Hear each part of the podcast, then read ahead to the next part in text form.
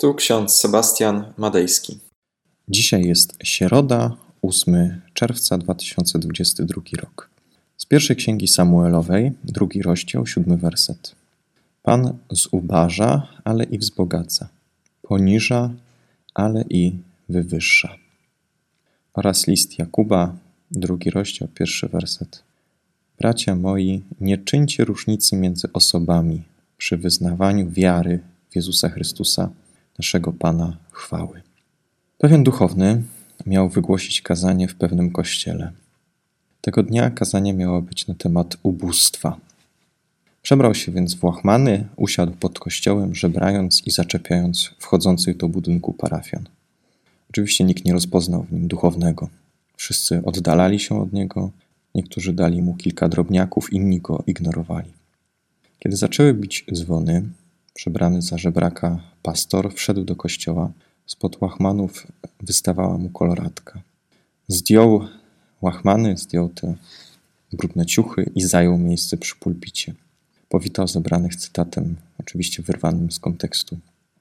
Byłem głodny, a nie daliście mi jeść. Byłem spragniony, a nie daliście mi pić. Byłem przybyszem, a nie przyjęliście mnie. Co musieli czuć parafianie? Co pomyśleli sobie o tak dziwnym kaznodziei, który przebrał się za żebraka, aby wyakcentować tekst biblijny? Historię tę nie wymyśliłem ja sam.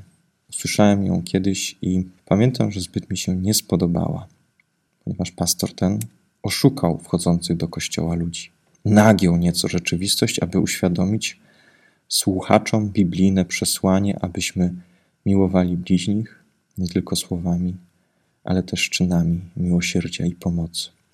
Historia ta, jeszcze raz powtarzam, jest zmyśloną historią, jednak wzbudza we mnie pytania, jak patrzą na tych, którzy są brudni, śmiercą alkoholem i wyciągają dłoń po pomoc.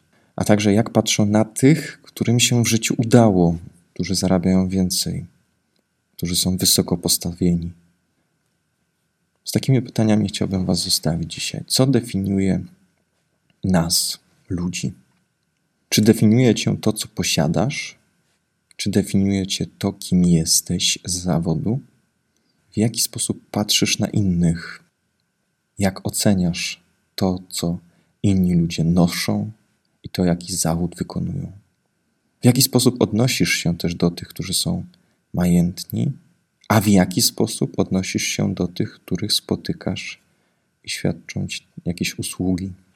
Czy darzymy takim samym szacunkiem kasjerkę w sklepie, jak naszego szefa lub kogoś, kto widać, że ma sporo pieniędzy?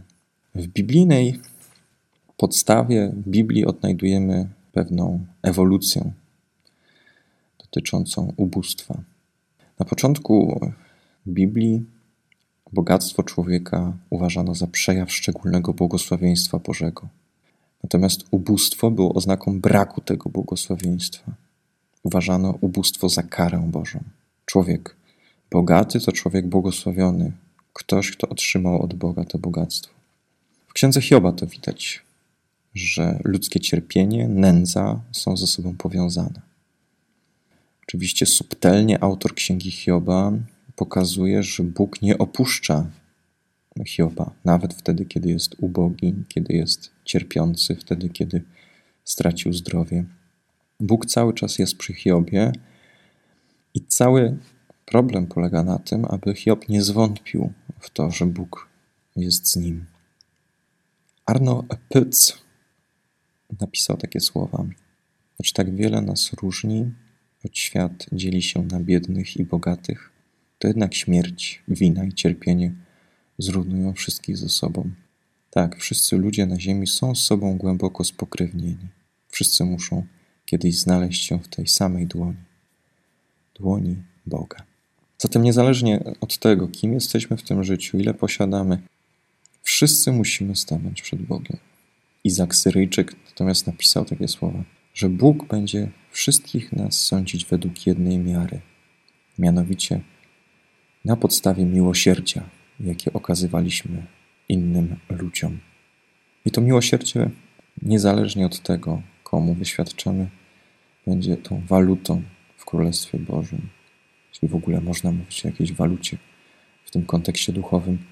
No bo wiemy, że jesteśmy zbawieni tylko i wyłącznie z łaski, z Bożego miłosierdzia. Także koniec końców to Bóg nam nadaje wartość. To On nam, można powiedzieć, nadaje godność dzieci Bożych i także czyni to za darmo, z łaski. Pytanie jest, jak oceniamy tą Bożą łaskę? Czy uważamy ją za tanią, czy też za drogą, drogocenną? Czy szanujemy ją, czy doceniamy jej wartość, czy też odwrotnie? Dietrich Bonhoeffer właśnie to ujął w tych dwóch kategoriach taniej i drogiej łaski. Bóg daje nam wszystko, co ma. Daje nam swojego Syna, daje nam swoje życie, obdarzając nas w ten sposób łaską, miłosierdziem, pokojem i zbawieniem.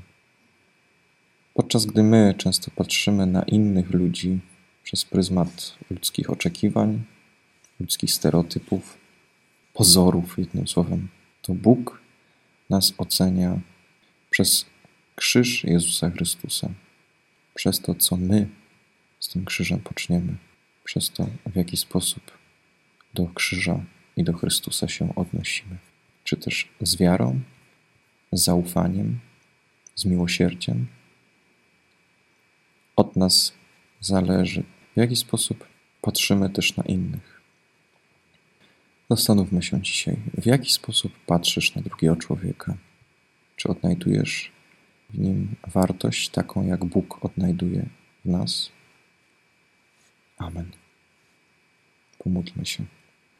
Drogi nasz Panie Boże, dziękujemy Ci za to, że Ty obdarzasz nas spokojem, miłosierdziem, łaską, zbawieniem. Ty nadajesz nam wartość. My sami z siebie nie jesteśmy godni nazywać się Twoimi dziećmi, a jednak Ty, Panie, nas usynowiłeś. Ty przyjąłeś nas do swojej rodziny. Zapłaciłeś za nas krwią, niewinną męką i śmiercią. Jesteśmy Tobie wdzięczni, łaskawy Boże, za to, że Ty nas zbawiasz. Nie sądź nas według sprawiedliwości ludzkiej, ale z miłosierdziem obchodź się z nami grzesznymi, wtedy kiedy nawet spoglądamy na innych ludzi w sposób taki, jaki to czynimy na co dzień. Amen. A pokój Boży, który przewyższa wszelki rozum, tak niechaj strzeże serc nasze, myśli nasze w Panu naszym, Jezusie Chrystusie, ku żywotowi wiecznemu. Amen. Więcej materiałów na www.trojca.waw.pl